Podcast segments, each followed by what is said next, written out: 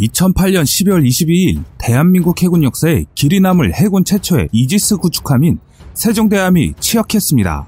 세종대왕함 취역과 함께 우리 해군은 세계 5번째 이지스 보유국이라는 자긍심과 함께 연안방어에서 원양작전이 가능한 대양 해군의 원대한 꿈을 꿀 수 있게 됐는데요. 한국은 해상력의 차이가 세종대왕함 취역전과 후로 크게 나뉩니다.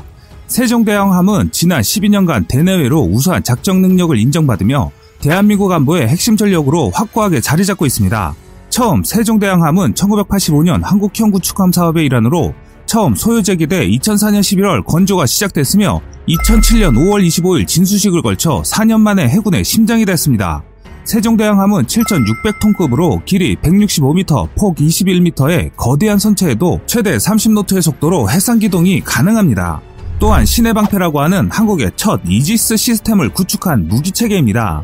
이지스 전투체계를 갖춘 세종대왕함은 대공능력과 함께 대잠, 대암, 대지상 능력을 두루 갖춘 현존 최고의 구축함이라 할 수 있습니다.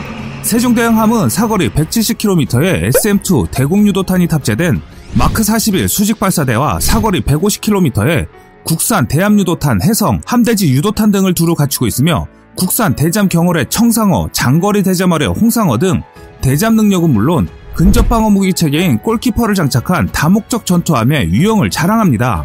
또한 막강한 전투력과 함께 세종대왕함에 탑재된 최신 전투체계와 광역 대공방어 능력은 우리 해군을 세계 해양대국 반열에 올려놓았는데요.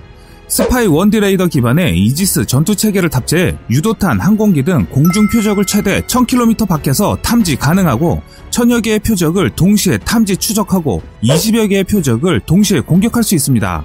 이 같은 광역 대공방어 능력을 바탕으로 세종대왕함은 지난 2009년부터 북한이 발사한 장거리 미사일을 발사 직후 탐지한 것을 시작으로 북한의 미사일 발사 때마다 탐지 추적하는 주력 전력으로 활약하고 있습니다. 또한 일본은 탐지도 못하는 북한 미사일의 발사체도 정확하게 파악이 가능합니다. 작년 7월 북한의 발사체가 분리돼 추락하는 것은 물론 낙하 지점까지 정확하게 추적해 잔해를 인양하는 데 있어 중추적 역할을 하기도 했습니다. 또한 북한 미사일뿐 아니라 우리나라 최초의 우주발사체 나로호 궤적이 지상 100km 대기권을 벗어난 후까지 실시간으로 탐지 추적하는 데 성공했는데요. 또한 세종대왕함의 함포 통제 시스템의 정밀한 사격 통제 능력은 기존 함정 대비 정확도가 높은 함포 사격이 가능합니다. 환태평양 훈련에 처음 참가했던 2010년 7월 다국적 해군 함정 19척 중 최우수 함정인 탑건함에 선정되기도 했을 만큼 한국 기술로 만든 세종대왕함의 우수성을 세계에 알리는 좋은 계기도 있었습니다. 또한 연합훈련에서는 미 해군이 주도적으로 수행하던 해상항공지원작전본부 역할을 우리의 세종대왕함이 수행할 수 있는 수준까지 도달한 것으로 알려져 있습니다. 세종대왕함은 기존 함정과 달리 한미 해군 간 원활한 정보교환이 가능한 링크 16 등의 전술 데이터 링크로 우리 해군이 탐지하고 분석한 표적 정보 등을 실시간으로 미 해군과 공유할 수 있습니다. 실제로 세종대왕함 취역 이전에는 환태평양 훈련에서 3에서 5개국 규모의 다국적 해군 수상 전투단 지휘관 임무를 수행했으나 2014년 환태평양 훈련부터 6에서 8개국 해군과 미 항공모함 상륙 강습함 등이 참가하는 항모 강습단 및 원전 강습단 등의 해상 전투 지휘관 임무를 성공적으로 수행하고 있는 상황입니다. 군 관계자의 말에 따르면 한국 해군은 이지스 구축함 도입 후 항모 강습단 해상 전투단 지휘관 임무를 수행할 정도로 작전 지휘 능력이 향상됐다라고 밝혔습니다. 또한 한국은 2020년대 후반까지 탄도탄 요격 능력을 갖춘 차기 이지스 구축함 KDX-3 배치2 사업으로 이지스함 3척을 추가로 도입할 예정으로 알려져 있습니다. 2030년대 초반은 정부가 발표한 경항모 완성 목표 시점이기도 하고 해군의 각종 무기 도입 사업 종료 시기와 맞물리는 시점입니다. 잠수함도 자체 개발한 3000톤급으로 비슷한 시기에 모두 3대를 도입하는 사업이 완료될 예정인데요.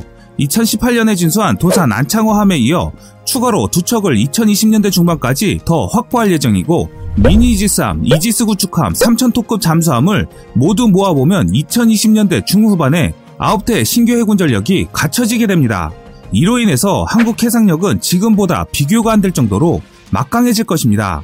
이렇게 되면 기동함대 사령부 창설과 체제 개편으로 해군의 작전 범위는 현재 한반도 주변 해역인 이어도 인근에서 동아시아 범위로 확대될 것입니다.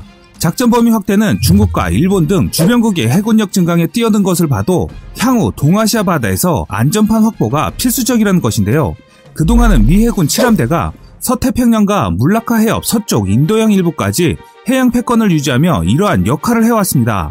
하지만 한국 해군 전력이 자리잡는 2030년에는 바다에서만은 한국의 진정한 자주국방이 이루어질 것입니다. 지금까지 세상의 모든 이야기거리를 얘기하는 꺼리튜브였습니다. 시청해주셔서 감사합니다.